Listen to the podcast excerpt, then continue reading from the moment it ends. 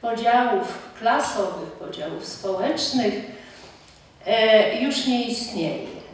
Ono zaczęło się rozpadać po II wojnie światowej, zaczęło się rozpadać e, e, w sposób, który właściwie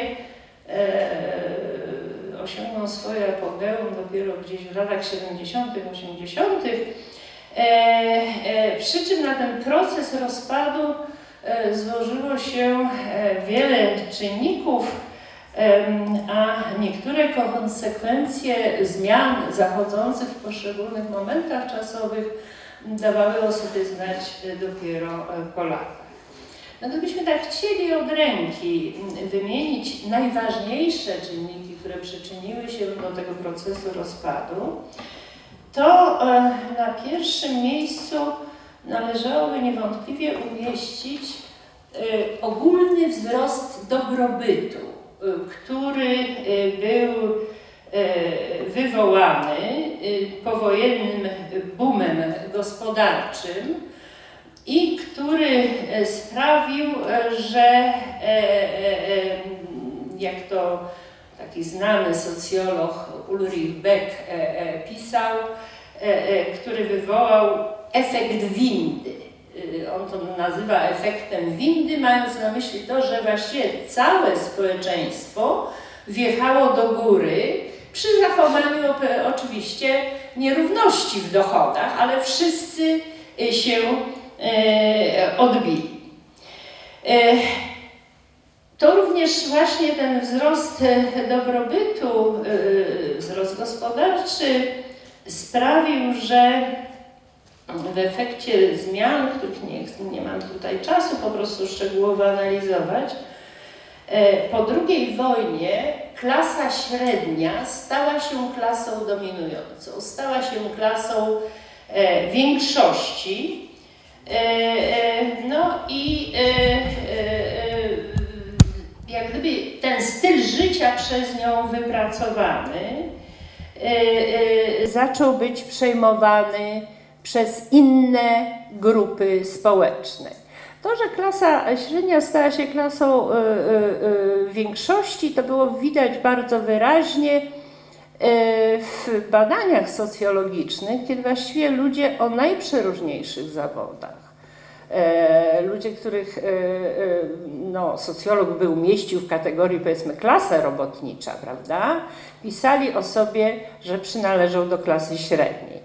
Więc ja tu nie mówię, e, e, ja tu mówię nie tyle o takich obiektywnych procesach, obiektywnych zróżnicowaniach, które można e, jakoś tam analizować, tylko mówię o tym poczuciu, które ludzie mieli. Więc to poczucie, że się należy do klasy średniej, było poczuciem dominującym. No i to właśnie sprawiało, że wypracowany przez tą właściwą klasę średnią styl życia jako takiego markera pozycji społecznej zaczął się stopniowo odrywać od położenia w strukturze społecznej, od tego zobiektywizowanego położenia w strukturze społecznej. Oczywiście nie znikają nierówności społeczne, e, nie znikają przede wszystkim nierówności majątkowe, przepraszam.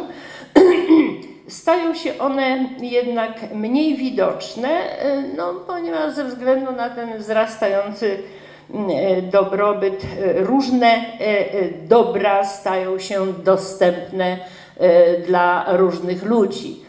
E, no, taką prawdziwą rewolucją, zresztą to może warto tutaj wspomnieć, to e, było wynalezienie e, sprzedaży rentalnej. Nie, to była mała rewolucja. Prawdziwą było wynalezienie karty kredytowej, prawda? Więc to, to są dwa takie narzędzia finansowe, które dodatkowo przyczyniły się do tego rozprzestrzenienia stylu życia klasy średniej. Z tym, że od razu tu należy powiedzieć, że skoro mówiłam, iż e, przed wojną te różnice były traktowane jako oczywiste i naturalne, e, to sam wzrost dobrobytu nie zmieniłby jeszcze zachowań, prawda? E, należało sprawić, by ludzie chcieli z tego dobrobytu korzystać, prawda? Żeby no, przełamane zostały te bariery psycho, psychologiczne, które e, pozwalają myśleć sobie, że no chociaż ja pracuję jako robotnica, to jednak dlaczego bym nie miała sobie kupić takiego kapelusza jak ta dentystka, czy żona prawnika, czy takiej sukienki jak żona lekarza, prawda? E, no tutaj, proszę Państwa, olbrzymią rolę odegrał przede wszystkim wzrost ruchliwości społecznej. Ja tak mówię ogólnie, ale chodzi przede wszystkim o migrację do wielkich miast, prawda? O migrację do wielkich miast, gdzie e, e, jednostki były wystawione na bardzo zróżnicowane wzory działania, nie były już przypisane jednoznacznie do tego swojej grupy pochodzenia, prawda? I mogły, mogły e, e, swobodnie oddawać się imitacji, imitowaniu tych wzorów klas średnich. E, do tego dochodzi rozwój kultury masowej, nie do przecenienia rola pism, zwłaszcza pism kobiecych, w rozprzestrzenianiu pewnych wzorów czytelnicy starego przekroju na przykład pewnie pamiętają taką rubrykę Savoir Vivre e, przez Kamyczka prowadzoną. W związku z tym to też były właśnie te kanały, poprzez które te wzory e, przepływały. E, no i wreszcie, proszę Państwa, wzrost znaczenia reklamy. Wzrost znaczenia reklamy, która stanowiła takie główne połączenie komunikacyjne między konsumentami i e, producentami, i która cały czas e, e, mówiła, no potrzebujesz tego, stać cię na to, powinnaś jako osoba nowoczesna kupić sobie to albo zrobić coś, prawda, co jest z tym związane. Oczywiście ten wzrost reklamy akurat w Polsce okresu PRL-u był mniej odczuwalny, no ale y, y, w społeczeństwach zachodnich reklama odegrała niezmiernie doniosłą rolę w przekonywaniu ludzi, że nie tylko stać ich na to, ale że tego potrzebują. Prawda? Potrzebują tego samego, co y, jest takim standardem dla ludzi bogatszych od nich, zajmujących wyższą od nich pozycję itd. Trzecim, czyli mówiłam o wzroście dobrobytu, mówiłam o tych przemianach e, psychologicznych wywołanych przez zmiany kultury, oddziaływanie kultury masowej i trzecim takim czynnikiem, który bardzo mocno przyczynił się do tego rozpadu społeczeństwa mm, klasowego, to była, proszę Państwa, rewolta młodzieżowa z końca lat 60. E, e, jej znaczenie właściwie zaczyna być dopiero teraz odkrywane. Ja właściwie ciągle w różnych publikacjach trafiam na odwołania do tamtego okresu. Mimo, że początkowo wydawało się, że e, no to taka sobie, prawda, drobny bunt młodzieży, który przeszedł. Ta rewolta zakwestionowała wszystkie wartości klasy średniej i e, e, wyakcentowała przede wszystkim takie wartości e, jak samorealizacja i autentyczność jednostki. Nie Państwo zwrócą uwagę, że pojęcie samorealizacji jest tutaj bardzo istotne, ponieważ na miejsce takiego sukcesu, który jest instytucjonalizowany i o którym można powiedzieć, że polega, zdobywa się go przez pokonywanie kolejnych szczebli drabiny, no, wprowadza taki bardzo osobisty projekt życia. Innymi słowy, jeżeli ja nie odnoszę sukcesu, to ja zawsze mogę mu powiedzieć tym, którzy mówią, o, jesteś nieudacznikiem, prawda? Ja zawsze mogę powiedzieć, przepraszam bardzo, ale ja mam inny wzorzec sukcesu. Ja się samorealizuję. w czym się można samorealizować? No, w e, e, sadzeniu kwiatów na balkonie, prawda? Albo w uprawianiu jogi albo w jakichś innych takich niematerialnych prawda, e, czynnościach. Z kolei autentyczność, autentyczność pozwalała zapomnieć o savoir-vivre, ponieważ była utożsamiana ze spontanicznością. Prawda? Właściwie wszystko, co robię, jest e, e, ok, no bo dzięki temu jestem autentyczna, prawda? E, I e, nie ma sensu zawracać sobie głowy jakimiś formalnymi regułami. No i wreszcie ostatni czynnik, o którym tu warto wspomnieć, czynnik, który przyczynił się do rozpadu tego społeczeństwa, silnych podziałów klasowych, to jest, proszę Państwa, działalność różnego rodzaju ruchów społecznych. Takich ruchów jak na przykład feminizm, czy ruchy mniejszości etnicznych bądź seksualnych, walczących o równe traktowanie. Prawda? Społeczeństwo to tradycyjne, czyli społeczeństwo właśnie, o którym mówię, jak się rozpadało, E, było społeczeństwem białych mężczyzn, prawda? E, białych mężczyzn e, i właściwie nawet taki osobnik, który zajmował najniższą pozycję w społeczeństwie, mógł czuć się dowartościowany, bo i tak był, jego pozycja była wyższa od pozycji kobiety, wyższa od pozycji mniejszości etnicznych, prawda? Nie mówiąc już no, o mniejszościach seksualnych, wtedy w ogóle się nie mówiło. W związku z tym e, zawsze była ta ucieczka, która pozwalała na podwyższenie swojej pozycji społecznej we własnym przekonaniu poprzez zestawienie ją z innymi kategoriami. No te kategorie, jak mówię, zaczęły dochodzić do głosu, zaczęły walczyć o równe traktowanie. No i ta forma dowartościowywania siebie e, e,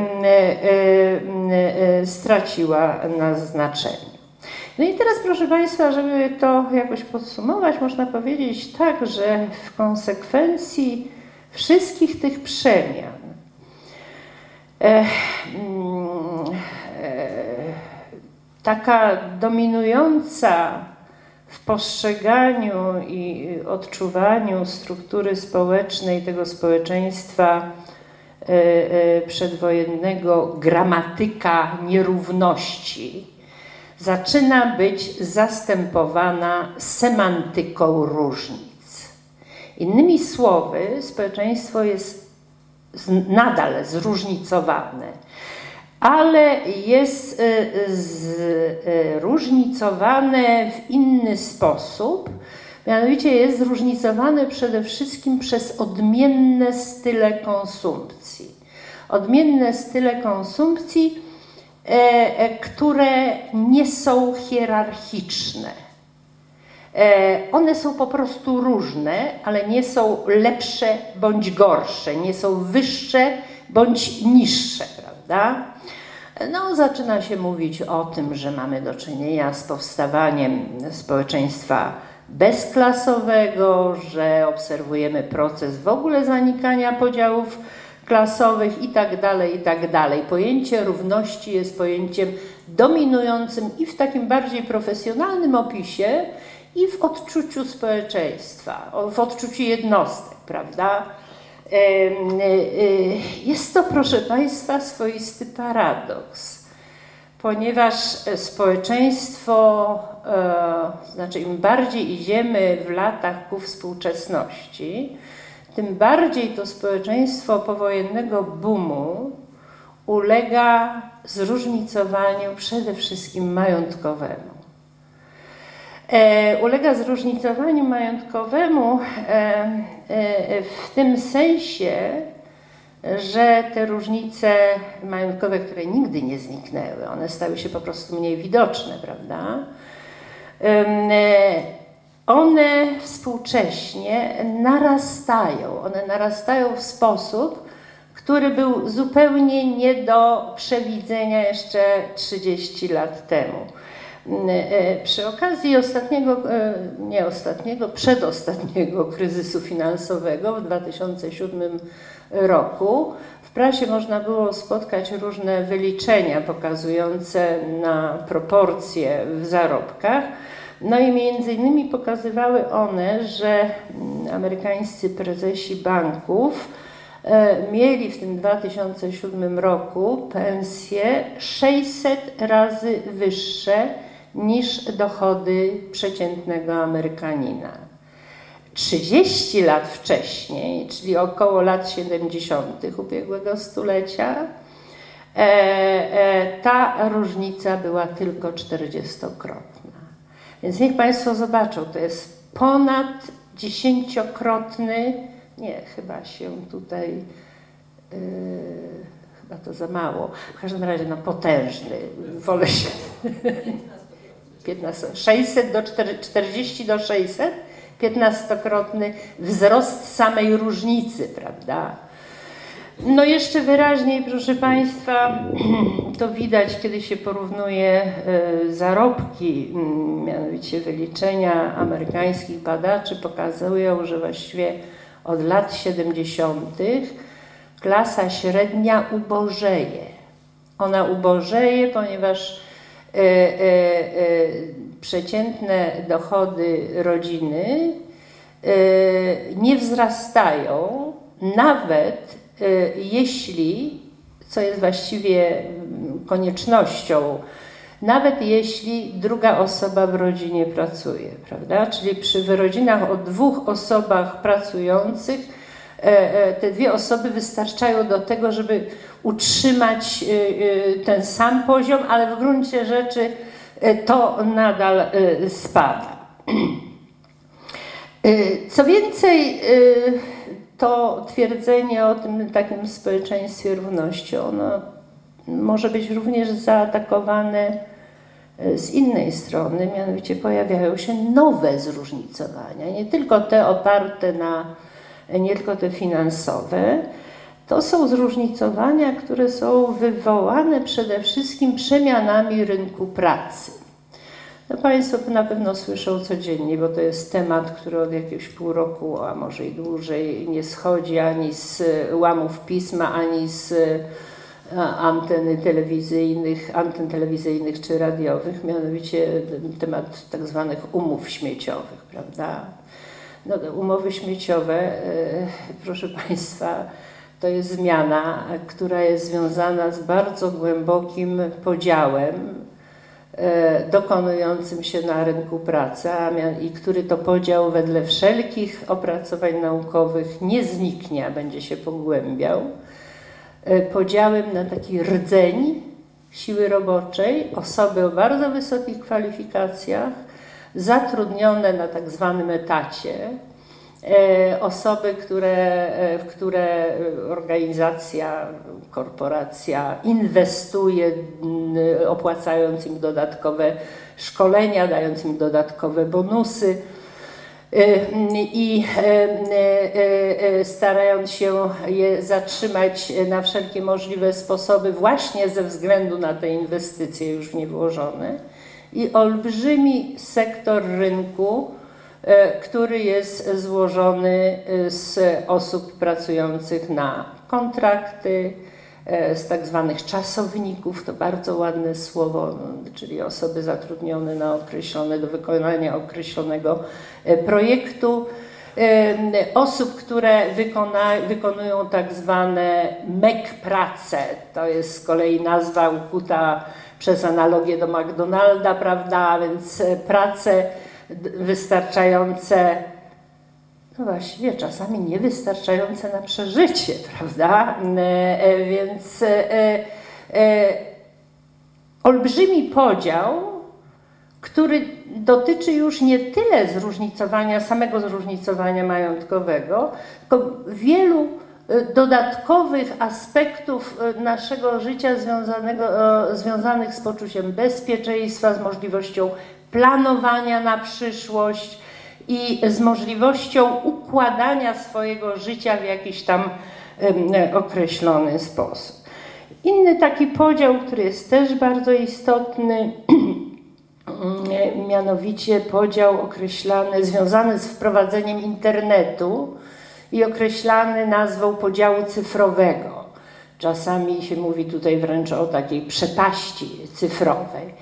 E, no to jest podział, który y, no, można byłoby zakładać, że on zaniknie z chwilą, kiedy wszyscy już się nauczą korzystać z tego nowego narzędzia e, komunikacji, ale wydaje mi się, że to jest trochę nadmiernie optymistyczne e, przekonanie, ponieważ e, no, zawsze będą istniały różnice w kompetencjach związanych z tym wykorzystaniem tego.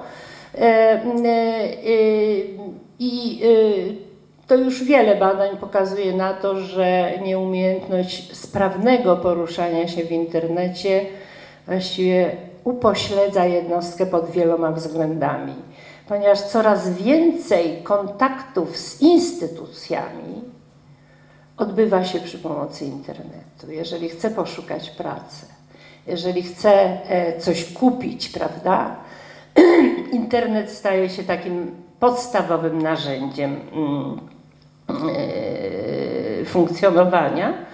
No i w związku z tym ostatnio chciałam kupić, proszę Państwa, dywan.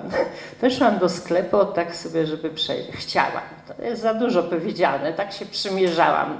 Weszłam do sklepu, żeby się to obejrzeć. Zobaczyłam piękny dywan afgański za jedne 5,5 tysiąca. Trochę mnie zmroziło no i poszłam do domu i tak sobie o nim myślałam, myślałam, myślałam, po czym e, wrzuciłam do Google'a dywany afgańskie i nagle odkryłam identyczny dywan w firmie, która jest ulokowana w Szwecji i cena tego dywanu e, wynosiła 2300, e, co mnie troszeczkę zdziwiło ale co dokładnie ilustruje tą różnicę w możliwościach, jakie mają jednostki umiejące korzystać z tego nowego środka komunikacji i nie, nie potrafiące z niego korzystać. Chyba go jednak nie kupię, proszę Państwa. Więc, mm, ale w każdym bądź razie te różnice w cenach są tutaj niewiarygodne. Mimo tych nowych różnic, proszę Państwa, ludzie uważają, że są równi. I to jest w zasadzie ciekawe, dlatego że należałoby zapytać, a właściwie co podtrzymuje to przekonanie o równości. E, mm, no i tutaj znowu no, można się odwołać mm, do e, pewnych ustaleń, e, które mm, no, oferują pewne wyjaśnienia. No. Wydaje się, że jednym z takich e, czynników podtrzymujących e, to przekonanie o równości, proszę Państwa, to są przemiany struktury zawodowej. E, przemiany struktury zawodowej, które prowadzą do całkowitego takiego zamazywania starych podziałów. Niech Państwo zwrócą uwagę, że taki zawód jak fryzjer, no to oznacza zarówno fryzjera, który w takiej małej klitce, prawda, strzyże jednego klienta na dzień i, i ledwo wiąże koniec z końcem, ale to jest również znany stylista, który za jedno posiedzenie e, ze strzyżeniem i czesaniem kasuje no, bardzo dużą sumę, prawda? I do którego klientki ustawiają się i zapisują z wyprzedzeniem. Sekretarka, no to to samo. To może być pani, która odbiera telefony i wykonuje taką standardową robotę, ale to może być pani, która w zasadzie ustawia całe funkcjonowanie prezesa czy dyrektora. Oczywiście te same nazwy, zupełnie różne dochody, zupełnie różne kontakty społeczne, prawda? Trudno się w tym właściwie zorientować, e, co e, e, znakomicie pomaga zachować przekonanie, że w zasadzie no, te to różnic nie ma, mimo że one tak naprawdę są bardzo istotne. Te przemiany zresztą, to chyba w tym miejscu powinnam o tym wspomnieć, to jest również dewaluacja starych, jakby to nazwać, no takich zasobów jednostkowych. Takim zasobem jednostkowym było jeszcze do lat 70. wykształcenie, prawda? E, e, obecnie e, wykształcenie jest warunkiem niezbędnym, ale niczego nie gwarantuje. Prawda? W związku z tym znowu no, coraz więcej ludzi ma to wyższe wykształcenie, w związku z tym mogą czuć się równi sobie przynajmniej, prawda? Tyle tylko, że jedni robią kariery, inni ich nie robią. ponieważ w grę wchodzą jeszcze dodatkowe czynniki, e, które e, no, nie zostały przez jednostki jeszcze mm, zidentyfikowane. Innym takim czynnikiem, który pracuje na utrzymywanie się tego przekonania o równości, to jest, proszę Państwa, swoista niewidoczność elit pieniądza. Eee, to są grupy, które żyją w wydzielonych osiedlach, e, bardzo często e, otoczonych i pilnowanych przez prywatnych ochroniarzy. To są ludzie, którzy spotykają się w zamkniętych znowu miejscach, do których to miejsc nie ma dostępu zwyczajny przedstawiciel klasy średniej. E, to są e, ludzie, o których może i słyszymy, ale których byśmy nie rozpoznali prawdopodobnie na ulicy, ponieważ znaczna ich część wygląda dokładnie tak jak sekretarka czy e, asystent prezesa zajmujący znacznie niższe miejsce w skali bogactwa. Ta niewidoczność elit pieniądza związana jest z tym, że jak to e, sformułował taki amerykański, bardzo dobry, znany mm, socjolog Christopher Lash, one w zasadzie żyją poza społeczeństwem. Żyją poza społeczeństwem, nie są zainteresowane tym, co się dzieje w społeczeństwie, i właściwie tworzą sobie jak gdyby taką alternatywną rzeczywistość, do której e, e, reszta ludzi nie ma e, dostępu. Kolejnym czynnikiem, o którym w zasadzie już mówiłam, więc tylko krótko go wspomnę, to jest właśnie podtrzymującym to przekonanie o równości, to jest właśnie ta samorealizacja jako podstawowa wartość. Jeżeli ja się samorealizuję przez na przykład gotowanie, pani się samorealizuje przez, nie wiem, doniczkowe roślinki, prawda? Pan się samorealizuje przez gry komputerowe yy, i tak dalej, i tak dalej. No to w zasadzie nie da się z tego zrobić żadnej hierarchii. Nic tutaj nie jest lepsze lub gorsze. Każdy z nas ma prawo do tej swojej pasji, do tej swojej namiętności i do tego, żeby no, jakoś e, poszerzać swoje horyzonty w ramach e, ulubionego zajęcia. No jeszcze dwa czynniki, o których może wspomnieć warto, to jest przede wszystkim, proszę Państwa, przemiany reklamy. Ona się bardzo zmieniła od lat 60., 70. Ona już nie kładzie nie akcentuje tego, że coś jest pożyteczne, że coś jest, prawda, e, zapewni nam powodzenie, tylko akcentuje taki najbardziej popularny slogan to jest jesteś tego warta albo wart, prawda? Niech Państwo zwrócą uwagę, to jest takie, no i dowartościowanie, prawda? No każdy jest tego, no właśnie, w reklamie się nie mówi każdy jest tego wart. Ty jesteś tego warta lub wart, prawda? Automatycznie podnosi się nam nastrój i, i, i poczucie własnej wartości. I ten ostatni czynnik, który jest bardzo istotny, proszę Państwa, my go mało dostrzegamy, ale on jest niezmiernie istotny. To jest taka inwazja kultury terapeutycznej na kulturę masową, proszę Państwa. E, każde niedzielne wydanie jakiejkolwiek gazety przynosi artykuły na temat zalet pozytywnego myślenia. Wszystko możesz, prawda? Jeżeli tylko chcesz, jeżeli tylko będziesz myślała, myślał, że ci się to uda, to ci się to uda, prawda? E, e, terapia, psychoterapia, ona wyszła z gabinetów zamkniętych, ona przestała być usługą dla osób cierpiących na jakieś głębokie neurotyczne zaburzenia. Ona jest takim właściwie mm, taką protezą dla wszystkich, którzy się e, którzy uczestniczą w życiu współczesnych społeczeństw. Protezą w tym sensie, że jej głównym celem jest poprawienie nam nastroju, prawda? No, jeżeli ktoś nie zwraca uwagi na te terapeutyczne teksty, to jeszcze mu zostaje oczywiście, e, proszę Państwa, e, horoskop i magia. Ale to są takie, powiedziałabym, już stare sposoby. E, natomiast terapia tutaj, ta terapia podkreślająca, możesz, jeśli tylko zechcesz, odgrywa niesamowitą rolę. Takim najmodniejszym, powiedziałabym, obecnie kierunkiem w terapii to jest personalny, osobisty coaching.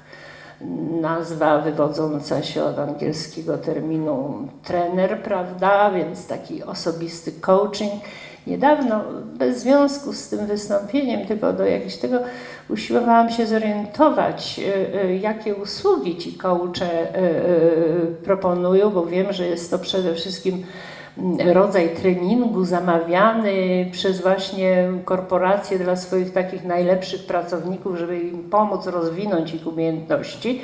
No i trochę muszę Państwu powiedzieć, osłupiałam, ponieważ na tej stronie, na której trafiłam, a była to jedna z wielu tysięcy stron, dowiedziałam się, że może być oczywiście to coaching y, y, y, taki zawodowy i ten jest najbardziej znany i popularny, ale to może być w ogóle coaching religijny, który pomaga zdecydować się, w co chce wierzyć, prawda? To może być coaching e, e, e, życia w ogóle, prawda? I to jest usługa, którą no właściwie ona jest dostępna dla każdego w miarę takich przeciętnych zarobkach. E, no może z wyjątkiem tych bardzo takich wybitnych coachów, bo tam są bardzo wysokie stawki. E, niech Państwo zwrócą uwagę, że sama, jak gdyby sam pomysł takiej usługi, takiego treningu, e, wychodzi z założenia, że w zasadzie nie jest istotne, jak bardzo mądrzy jesteśmy, czy powiedzmy inteligentni jesteśmy, jakie mamy mm, e, zdolności, jakie, jaką mamy wiedzę i tak dalej, i tak dalej. Coach mówi jedno, ja ci pomogę osiągnąć to, co ty chcesz osiągnąć. Właściwie jedynym warunkiem wstępnym to jest zdecydowanie się, co ja chcę robić. I od tego mam osobistego trenera, który mi powie, no tu zrobiłeś źle, on mi nawet nie powie. On mnie za pomocą pytań zmusi, żebym ja sama sobie to powiedziała, prawda? E, I to jest, no, to jest okej. Okay. Ja, ja tu nie mam nic do tego. Natomiast chcę Państwu zwrócić Państwa uwagę na ten aspekt, e, który jest mało widoczny, czyli na to założenie, że wszyscy możemy być każdym, kim chcemy zostać. To jest bardzo się przyczynia do tego przekonania o równości. Proszę Państwa, to przekonanie o równości jest jednakże podszyte lękiem. Ono jest podszyte lękiem, bardzo specyficznym rodzajem lęku, który taki brytyjski filozof de Botton nazywa lękiem o status, czy też lękiem o pozycję, y, i które to lęk, jego zdaniem, przejawia się poprzez takie zaniepokojenie, y, czy zajmujemy w danym momencie szczebel e, właściwy do no, tego naszego wewnętrznego przekonania o własnej wartości, prawda? E, a także mm, e, e, jest to lęk, zaniepokojenie, czy przypadkiem nie jest to szczebel zbyt skromny, lub czy przypadkiem nie zagraża nam spadek na niższy szczebel tej drabiny społecznej, prawda? Otóż zdaniem Degotona ta troska o status jest taką uniwersalną cechą ludzką. Ona nie jest związana z tym konkretnym rodzajem społeczeństwa, w którym teraz żyjemy. E, e, jest ona, jak powiedziałam, uniwersalną cechą ludzką, zakorzenioną w tym, że nasze wyobrażenia o nas samych nasze poczucie własnej wartości, nasze sukcesy i porażki e, są uwarunkowane reakcjami innych na nas. Prawda? Są zależne od tego, jak inni na nas e, reagują. No a to, jak inni na nas reagują, okazuje się być bardzo mocno powiązane z pozycją społeczną. Prawda? E, e, e, no tak się jakoś dzieje, że po prostu w kontaktach z osobami o wyższej pozycji, w ogóle o, o, ludziach, o których myślimy, że zajmują wyższą pozycję, myślimy również, że właściwie wszystko, co powiedzą, to jest mądrzejsze. To znaczy w ogóle nie mądrzejsze, tylko mądre, prawda? Albo że jakikolwiek dowcip opowiedzą, to, to śmiejemy się, uważamy to za, za szampański dowcip, prawda, i tak dalej, i tak dalej. O, no więc, y, y, y, słucham? Tak, tak, tak, tak, tak. Ma Pani rację, oczywiście. E, mm, no więc e, lęgostatus niepokój, czy będziemy traktowani tak, jak w naszym przekonaniu na to zasługujemy, prawda? E, lęk o status, znaczy ten lęk o status daje o sobie znać, proszę Państwa, współcześnie przede wszystkim w takich działaniach, mm, które nakierowane są na to, żeby nie być gorszym. I Państwu zwrócę uwagę, to jest bardzo takie charakterystyczne odwrócenie jak gdyby kierunku dążeń jednostkowych. Społeczeństwo to, to, to wyrazistej hierarchii właściwie e, e, najważniejszą wartością był sukces, czyli dążenie do tego, żeby być lepszym. Natomiast e, e, współcześnie mamy do czynienia z odwróceniem tego dążenia i z naciskiem, żeby nie być gorszym, Chodzi tutaj o to, aby spełniać te kulturowe standardy wypracowane przez klasę średnią. Przede wszystkim zresztą standardy dotyczące zewnętrznego wyglądu. No, pomocą służy tutaj rozwój różnego rodzaju, to taka ładna nazwa wymyślona przez jednego z autorów, technologii ulepszania. To, to, to jest nazwa obejmująca właściwie wszystko, od farbowania włosów poprzez prozak aż do operacji plastycznych, prawda? Więc y, y, y, olbrzymia część zachowań współczesnych jednostek jest właśnie nakierowana na to, by zachować takie e, równanie do, te, do przeciętnej, e, co no, jest swoistym paradoksem w dobie bardzo silnej indywidualizacji. Ale ten lęk o status przejawia się również w podejmowaniu prób, e, no jednak hierarchizowania istniejących pozycji. Znaczy takich prób, w którym usiłujemy no jakby e, wypracować kryteria, które pozwalają nam powiedzieć, że pewni ludzie są wyżej, a inni są niżej. Prawda? E, I tutaj, proszę Państwa, dadzą się zaobserwować e, dwa takie podstawowe, czy też najważniejsze kierunki, w jakich to idzie. Pierwszy kierunek to jest, polega na pielęgnowaniu różnic związanych z tymi starymi podziałami, które już odeszły do przeszłości. Jest taka świetna książka, którą bardzo Państwu polecam, angielskiej antropolożki, nazywa się Kate Fox.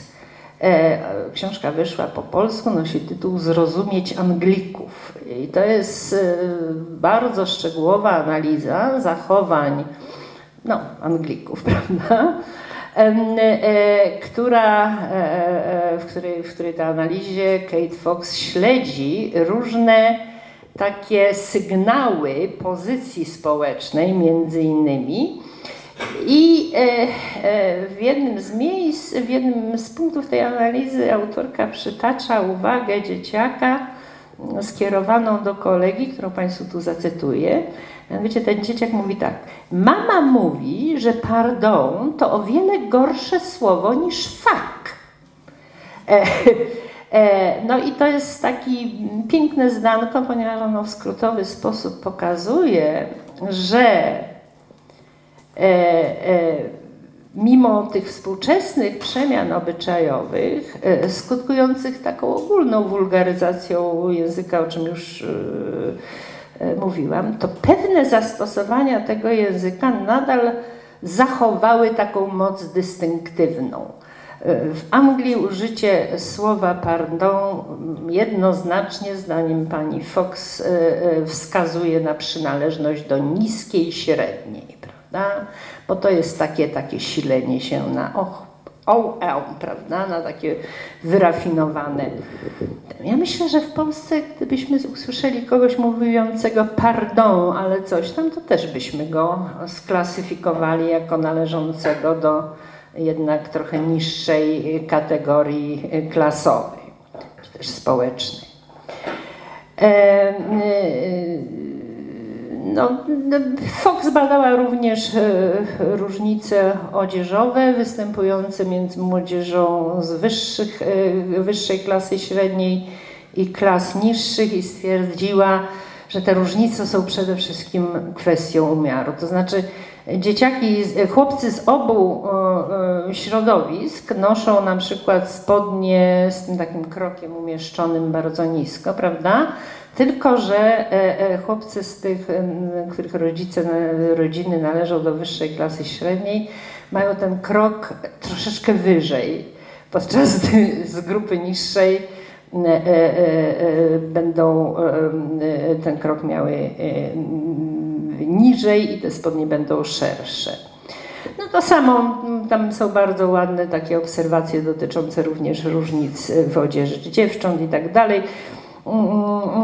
No, myślę, że e, takim analogiem polskim do tych, e, do tych właśnie obserwacji Kate Fox, no co są przede wszystkim e, polscy dresiarze, prawda? To znaczy bardzo jednoznaczny uniform, znamionujący, wskaźnikujący pozycję społeczną, mimo że w grę wchodzi zupełnie neutralny rodzaj ubrania, który jest absolutnie dopuszczalny w pewnych sytuacjach czy przy pewnego typu zajęciach, prawda? Dresiarzem się zostaje nie dlatego, że się nosi dres, tylko że się nosi ten dres na ulicę i że nosi się specyficzny rodzaj dresu, prawda? Zazwyczaj jednak sztuczny, a nie z tkanin, e, z tkanin naturalnych. No może powinnam jeszcze tutaj wspomnieć taką historyjkę, która mi się przydarzyła, kiedyś zostałam zaproszona przez dużą korporację do wygłoszenia tak, zwanej dinner, tak zwanego dinner speech. Nienawidzę tego, bo to się mówi, kiedy inni jedzą. Ale w każdym razie potem mnie też pozwolono zjeść. Mm, no i siedzę przy tym stole, przy którym siedzą taki menedżerowie, młodzi, zdolni, pracujący w tej korporacji, wszystko takie chłopaki i dziewczyny, gdzieś mniej więcej 25-30 lat, prawda? Obiad się odbywał, proszę Państwa, w pałacu na wodzie, w łazienkach, więc to już taki wyższy, prawda, poziom. Mm, również e, dania prezentowały wyższy poziom, to znaczy były takim typowym wyrazem takie cuisine nouveau, czyli dostaje państwo, dostają Państwo taki olbrzymi talerz, na nim tej wielkości kawałeczek mięsa, prawda, dwie jakieś tam fasolki szparagowe i coś tam jeszcze, mazaka takiego artystycznego. No i ten kelner roznosi te talerze, roznosi, ja nagle słyszę, jak taki młody chłopak siedzący gdzieś na wprost mnie pochyla się do kolegi i tak wpatrzony w ten swój talerz mówi do niego: Słuchaj, a gdzie ziemniaki? No i już wiedziałam, że chłopak musi się jeszcze bardzo dużo nauczyć, żeby wrosnąć w tą grupę, e, do której już należał no niejako z racji wykonywanego e, zawodu. A więc, no właśnie, jak mówię, pielęgnowanie różnic przynależących czy wytwarzanych przez stare podziały, już proszę Państwa kończę. A także drugi kierunek to jest wytwarzanie nowych różnic. Takich nowych różnic, które pozwalają jednak na hierarchizowanie. One, te nowe różnice, one przede wszystkim e, obejmują wiedzę o tym, co jest trendy, prawda? I e, e,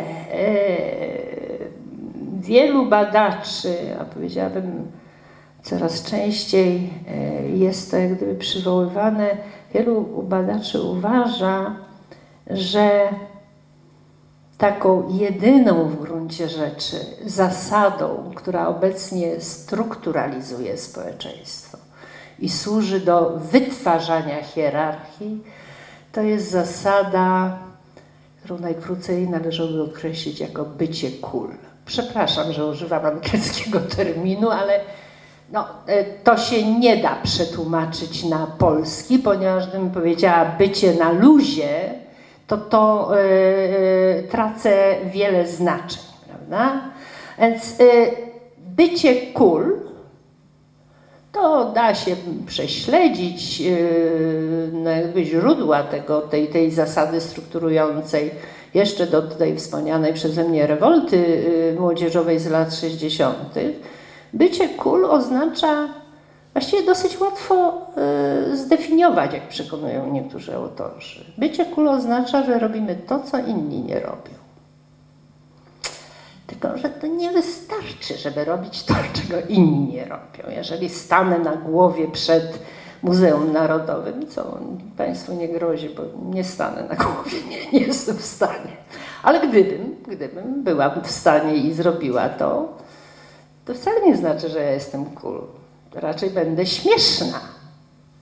Otóż bycie cool oznacza, że robimy to, czego inni nie robią. Jeszcze, ale że oni zaraz zaczynają nas naśladować. W związku z tym bycie cool jest taką, e, czy też ta, ta coolness, prawda, ten wymiar, on jest taką mieszaniną mody, takiego ustanawiania trendów, takiej wynalazczości w dziedzinie zachowania, ale żeby być cool, trzeba wiedzieć, co może być cool. Bo jak powiedziałam, inaczej możemy się narazić na śmieszność, albo po prostu nie zostać zauważeni, prawda? E, ja tu się nie podejmuję no, nawet wskazania Państwu co jest obecnie kul, bo na pewno ono już w momencie, kiedy bym mówiła, przestało być, by, by, by być tym. Tym niemniej, jak powiedziałam, no, wskazuje się, że jest to pewna nowa forma budowania hierarchii, no, która by była na przykład odpowiedzialna za wysoką pozycję przyznawaną pewnym celebrytom, łącznie z tytułową, patronującą tej wystawie osobą Lady Gagi, prawda? Lady Gaga jest niewątpliwie cool. Ale także, i proszę Państwa, y, nie chcę tutaj nikogo zszokować ani obrazić, cool jest również Jan Paweł II. Niech Państwo zwrócą uwagę, jak bardzo różne osoby mogą tutaj wchodzić w grę.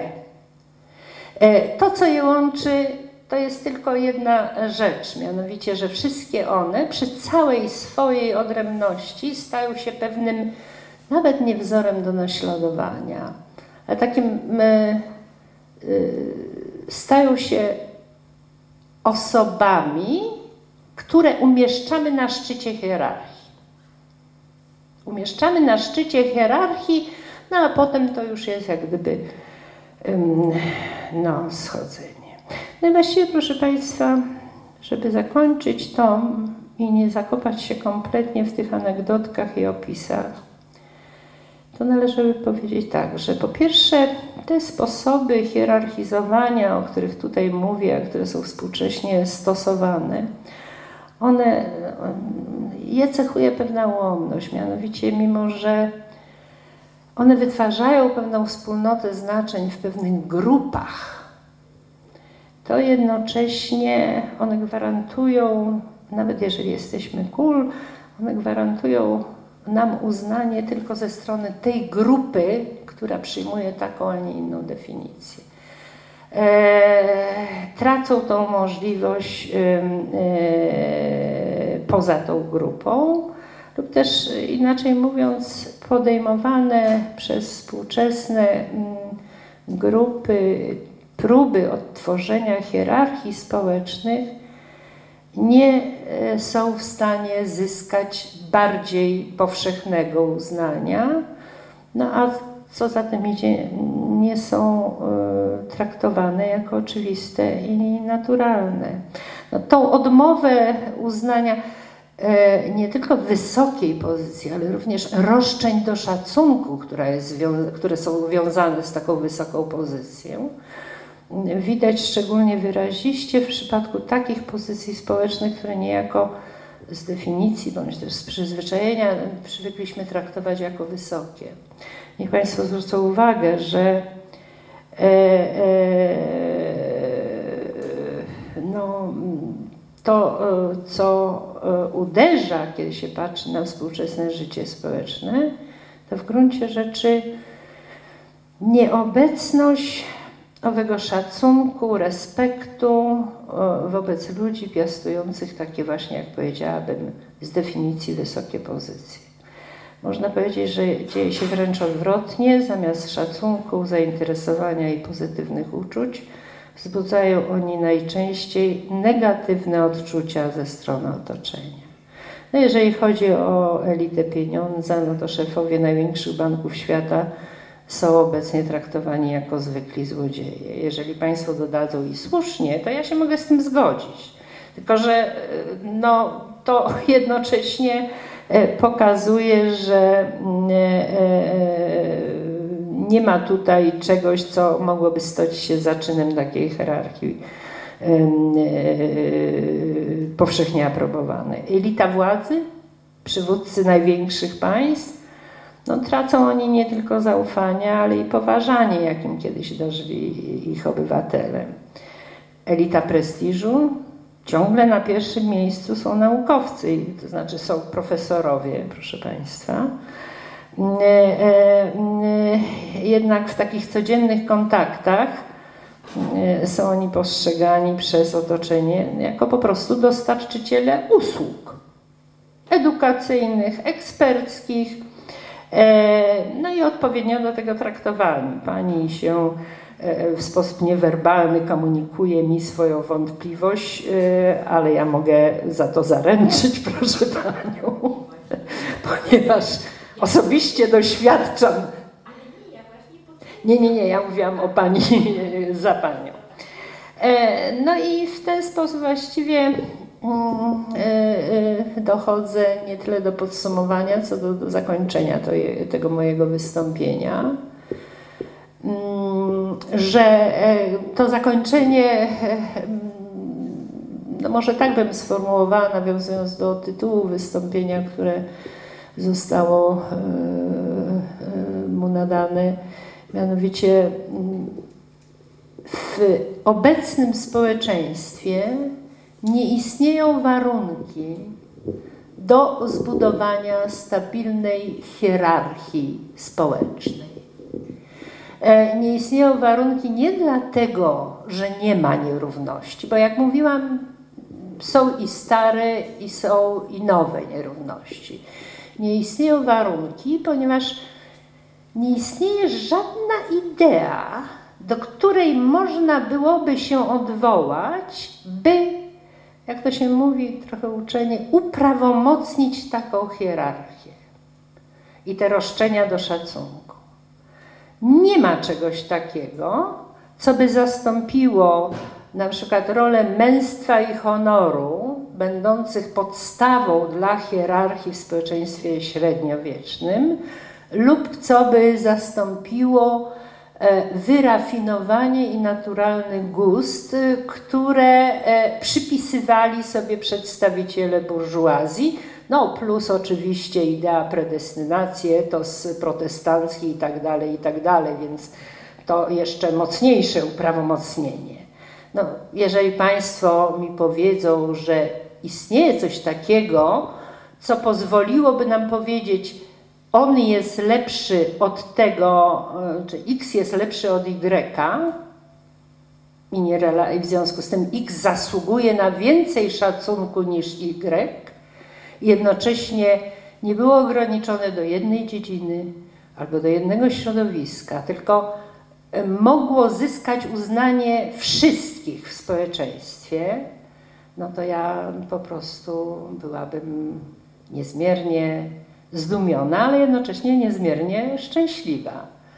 E, podziękowania w przypisie do tego artykułu, który by potem powstał, na pewno bym gwarantuję. E, myślę jednak, że mm, nie ma tego no, z bardzo prostej przyczyny. No. Żyjemy w czasach zamętu i zmiany. I w tym kociołku po prostu kipią różne rzeczy, z których e, coś się pewnie wyłoni. Tylko co? To już inna historia. Dziękuję Państwu bardzo. E, gdyby Państwo chcieli teraz zabrać głos z komentarzem albo z przeciwstawieniem, albo z wsparciem, to byłabym szczęśliwa.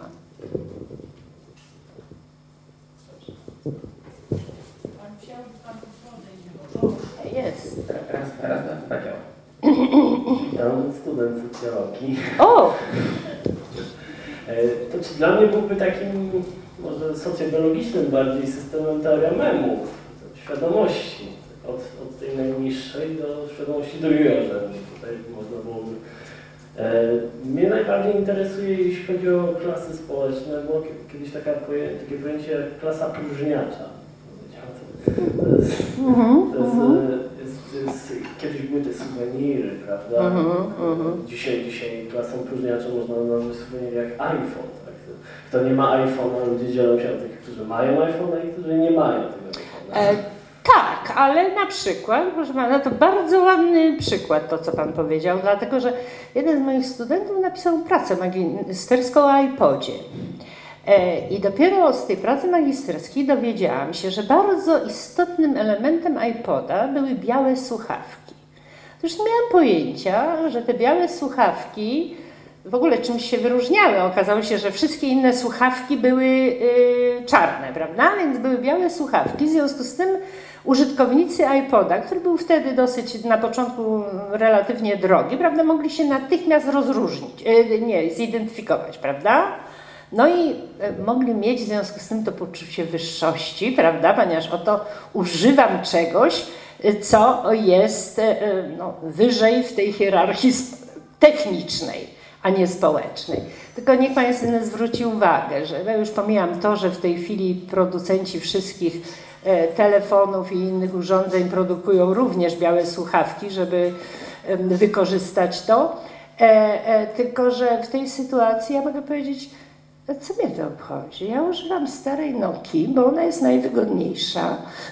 Uważam, że te wszystkie dodatkowe funkcje są bezsensowne w urządzeniu, które ma służyć wyłącznie komunikacji. W związku z tym, co mnie to obchodzi, że tam, no, że on ma iPoda?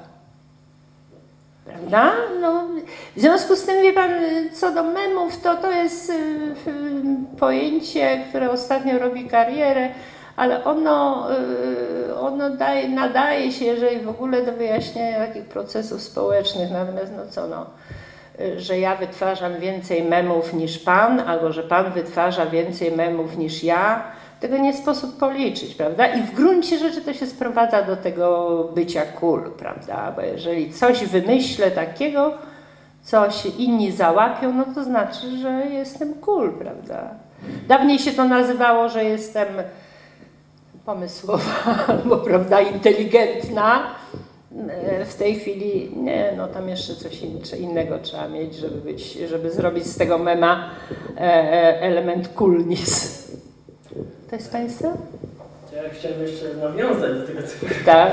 E, Jeśli chodzi o Chopin, kiedyś stwierdził, że, że nadal bym się zgodził z nim, że podstawową immanentną cechą człowieka jest właśnie próżność i jednak e, różnie jest wyrażana. Kiedyś była wyrażana tą pracą próżniaczą, teraz właśnie taki, takimi rzeczami jak iPhone.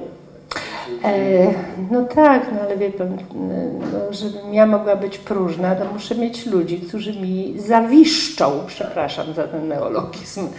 Klasa próżniacza to była klasa e, ludzi bogatych, to pojęcie wymyślone przez Weblena i oznaczało e, jedną rzecz, mianowicie, że e, byli oni bogaci na tyle, że stać ich było na próżnowanie, prawda? i na tą ostentacyjną konsumpcję, czyli na mm, kupowanie, jedzenie i tak dalej, wszystkiego, co im tam przychodziło do głowy.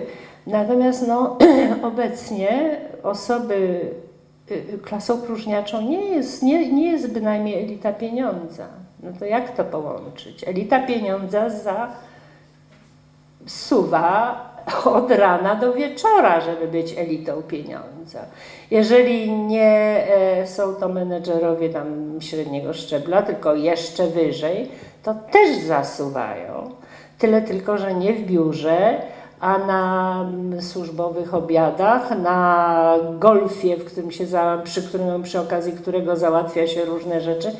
Oni bardziej przypominają, proszę Państwa, bogatego kapitalistę, e, który Mm, funduje e, żonie e, powóz z sześcioma lokajami, którzy nic nie robią, a tylko stoją i dodają splendoru, a sam po cichu wymyka się do fabryczki, żeby dopilnować interesu, prawda?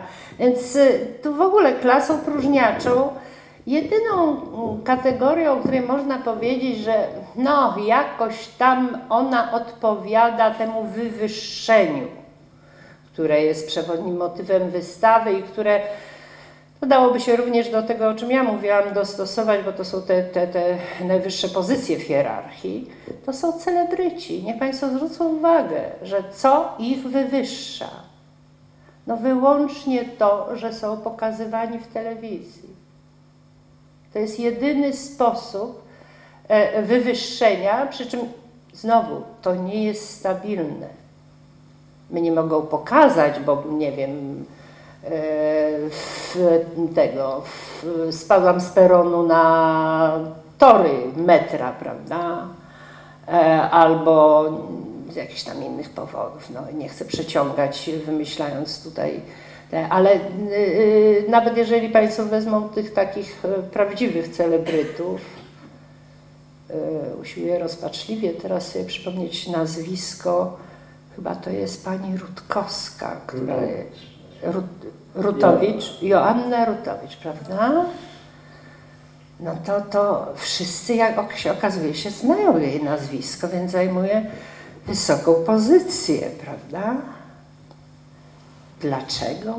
No jak Państwo wiedzą, definicja celebryty to jest, to jest osoba znana z tego, że jest znana, więc tam nic nie potrzeba. Wracamy tutaj do tej idei równości, ponieważ każdy z nas może stać się celebrytą, jeżeli telewizja zwróci na nas uwagę, albo jeżeli nam się przydarzy coś takiego dziwacznego. Albo jeżeli, zwróci na nas uwagę jakiś, prawda, prowadzący jakąś teleturnię albo coś takiego. no, usiłuję pokazać, że są to absolutnie przypadkowe, prawda? Nie można z tego zrobić reguły. Nie można sobie powiedzieć, no nie, można sobie powiedzieć, jutro zostanę celebrytą. Ale nie ma tego, że to trzeba zrobić to, to, to. Jeżeli ja chciałam zostać osobą na szczycie hierarchii społecznej w społeczeństwie tym takim kapitalistycznym, wiadomo, co ja miałam, musiałam zrobić. Musiałam zdobyć dużo pieniędzy i wejść w grono osób, które posiadają te duże pieniądze, prawda? Ale w tej chwili mogę co najwyżej zatrudnić osobistego coacha, który mi powie, no tutaj robisz dobrze, ale to to będzie za długo trwało, jeżeli będziesz tak zmierzała, Może byś zrobiła jakiś happening, to szybciej na ciebie zwrócą uwagę i tak dalej. Nie ma, nie ma możliwości.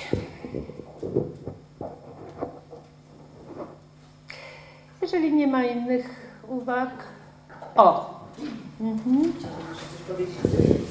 To znaczy, przypuszczam, że dlatego, że to są takie oczywistości, pominęła Pani w ogóle rolę telewizji y, w kształtowaniu nowego społeczeństwa y, i nowej równości między ludźmi. W tele- w telewizji zarówno w pierwszym okresie, w latach 70. czy w Mhm, pierwszym okresie mhm. istnienia, kiedy okazywało się, że 10 milionów ludzi uczestniczy w tym samym, siedzą przed telewizorem i oglądają spektakl telewizyjny, czy Mhm. mistrzostwa sportowe w różnych zakątkach, jeżeli mówimy Mhm. o Polsce, Mhm. Polski. Więc to równało bardzo ludzi. To był ten element taki, Fakt. pomijając już y, treści, jakie były przekazywane i Mhm. przyswajane. No, Mhm. Najpopularniejszy Mhm. serial telewizyjny Dynastia oglądała Mhm. cała Polska i Mhm. bogaci i biedni. Mhm. I wszyscy czerpali wzory, jak sobie Mhm. urządzać w przyszłości mieszkania, jak się wyrobimy, jedni Tak. później, drudzy później. Mm, Czyli to jest y, To druga nawet- sprawa, no to Mhm. jest to taka oczywistość, ale druga sprawa to rewolucja technologiczna, która po prostu y, no, przestała istnieć y, klasa robotnicza w dawnym zrozumieniu słowa właściwie. Wie pani, to tak nie do końca. Ona tam wcale nie przestała istnieć. Ona po prostu gdzie indziej się przeniosła. Nie w sensie fizycznym, tylko po prostu, no ponieważ przemysł przeniósł się do tych mniej, tam gdzie jest y, tańsza siła robocza, w związku z tym klasa robotnicza No tak, może poza, y, może poza Istnieje. i kopalnią niewiele się y, w samej y, technologii pracy zmieniło, ale jednak fabryka samochodów czy fabryka komputerów wygląda dzisiaj zupełnie Ma Pani rację, tak, tutaj to się zgadzam, tak, że nastąpiła bardzo istotna przemiana tej klasy robotniczej, oczywiście. Wymagane są inne, wymagane, bardzo często jest wymagane Mhm. inne przygotowanie, czyli Mhm. poziom wykształcenia Mhm. już, a jednocześnie Mhm. tak, percepcji świata i kultury się zmieniał u tych ludzi. Mhm. Więc y, to są takie procesy długofalowe, ale Mhm. rewolucja technologiczna bardzo zmieniła. E, No, Ta, no Chciałam to, jeszcze jedną mhm. rzecz powiedzieć, bo takie miałam trzy refleksje. Trzecia jakaś taka, taka sprawa, która mi się nasunęła. Właściwie jesteśmy świadkiem w tej chwili, że dorasta, osią- osiągnęło pełnoletność i ym, samodzielność zawodową chyba pierwsze pokolenie, które jest mądrzejsze od swoich rodziców i od swoich dziadków. Mm, No Zawsze tu bym ale oponowała. Ale pozwoli mi Pani skończyć. W tym sensie, że zawsze em, przekaźnikiem em, czy ich em, pozycji społecznej i hierarchii wartości było pokolenie rodziców i dziadków. No, zawsze przez, Tak, przez tak, wszystkie tak. pokolenia właściwie ludzkości Tak, zawsze tak. było tak, że Mhm. ojciec uczył syna wielu spraw, Mhm. czy dziadek Mhm. uczył Mhm. byli po prostu zawsze mądrzejsi. A w Mhm. tej chwili wyrosło pokolenie, które jest mądrzejsze, bo zna komputer. No, dziadkowie i rodzice, już moje dzieci, jak mi się coś psuje w komputerze, mimo że jestem komputerowa, ale w pewnym tylko zakresie, natomiast jak coś mi się zacina, to ja nie eksperymentuję, tylko mam syna. Właściwie, który już jest dorosły, właśnie osiągnął Mm, zawodową. mm. Ja obserwuję, że to jest właściwie pierwsze pokolenie w dziejach ludzkości, kiedy które kończy 30 lat i, zaczyna się już następne pokolenie, kiedy są dzieci mądrzejsi od rodziców. No, w pewnym sensie oczywiście, Tak, ale ja mówię tak, w kwestii tak. praktyki życiowej. Jest, y, Nie uczą się od rodziców, tylko uczą rodziców. I to wydaje mi się, że to też jest taka, no coś się, coś się zmieniło w dziejach ludzkości. Proszę Panią, bo ja rzeczywiście przede wszystkim przepraszam za to przerywanie w trakcie, ale to ja jestem impulsywna. I to dlatego tak mi się zdarza. Y, To są bardzo ważne sprawy, o których Pani powiedziała. Ja rzeczywiście o nich nie wspominałam z bardzo prostej przyczyny. One się trochę bardziej nie bezpośrednio, to znaczy bardziej pośrednio łączą z tą problematyką, o której ja mówiłam.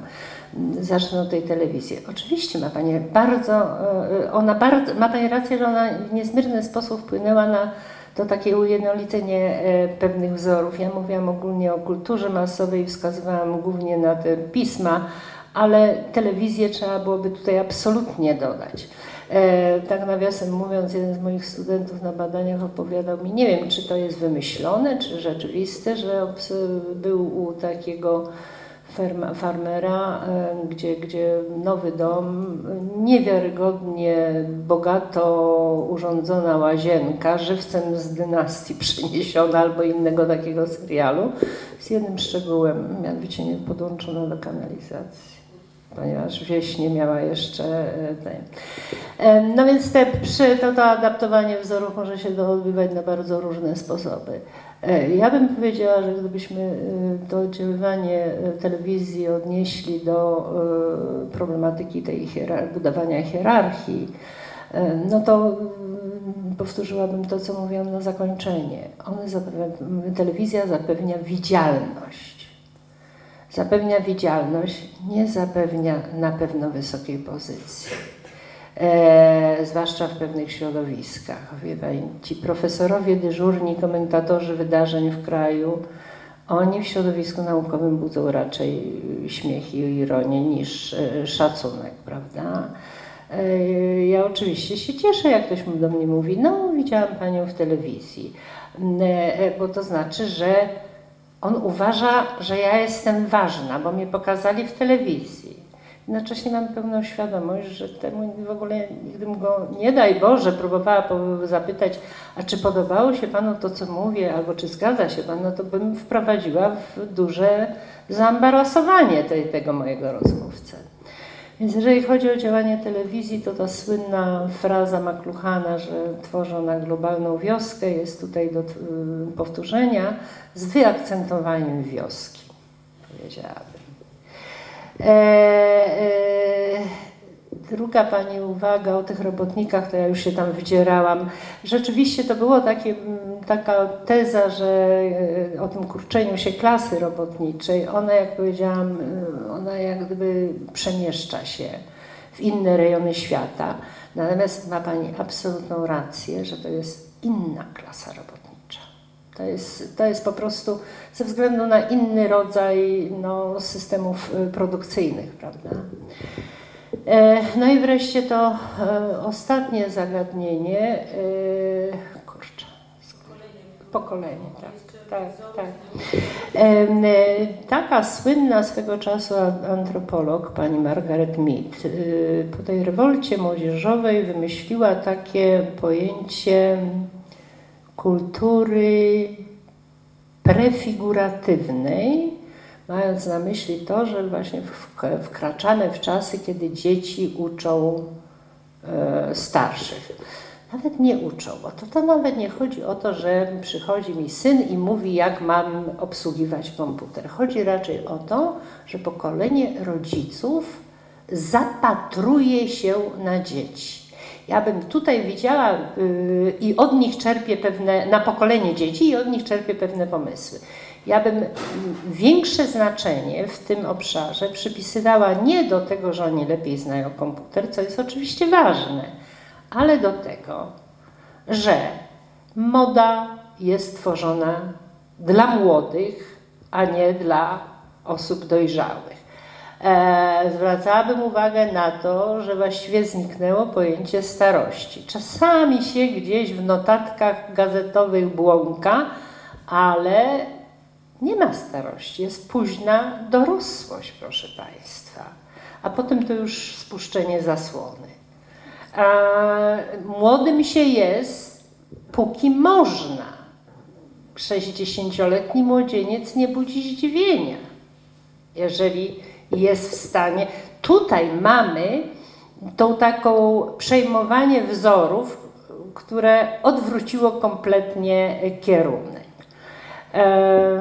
Natomiast ta rewolucja technologiczna to jest zupełnie osobna sprawa, dlatego że jeżeli chodzi o komputery, to my po prostu nie wiemy, co z tym będzie. Są takie bardzo dobrze podbudowane koncepcje, które mówią, że one będą sprzyjały temu utrwalaniu podziału na tych, na elitę, która korzysta z komputerów, internetu i tak dalej, i tak dalej, mając do tego kwalifikacje, no i wiedzę, wiedzę, no bo sami Państwo wiedzą, że w komputerze no to można spędzić całe godziny na takim to nawet nie jest e, e, no, próżniactwo, które się przypisywało klasie próżnia, no, takim skakaniu, prawda, z, ze strony na stronę.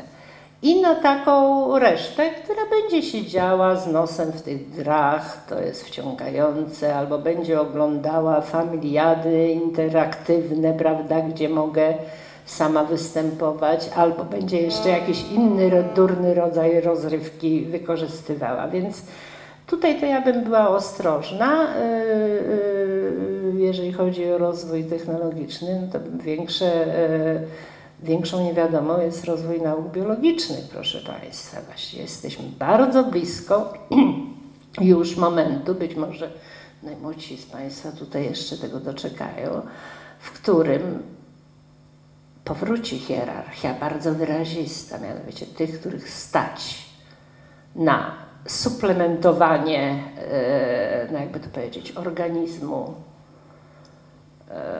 tak by, e, no właściwie był on praktycznie rzecz biorąc nieśmiertelny i tych, których nie stać. No to jest kwestia gwałtownego rozwoju nauk biologicznych, e, które właściwie już w tej chwili stwarzają szansę na mm,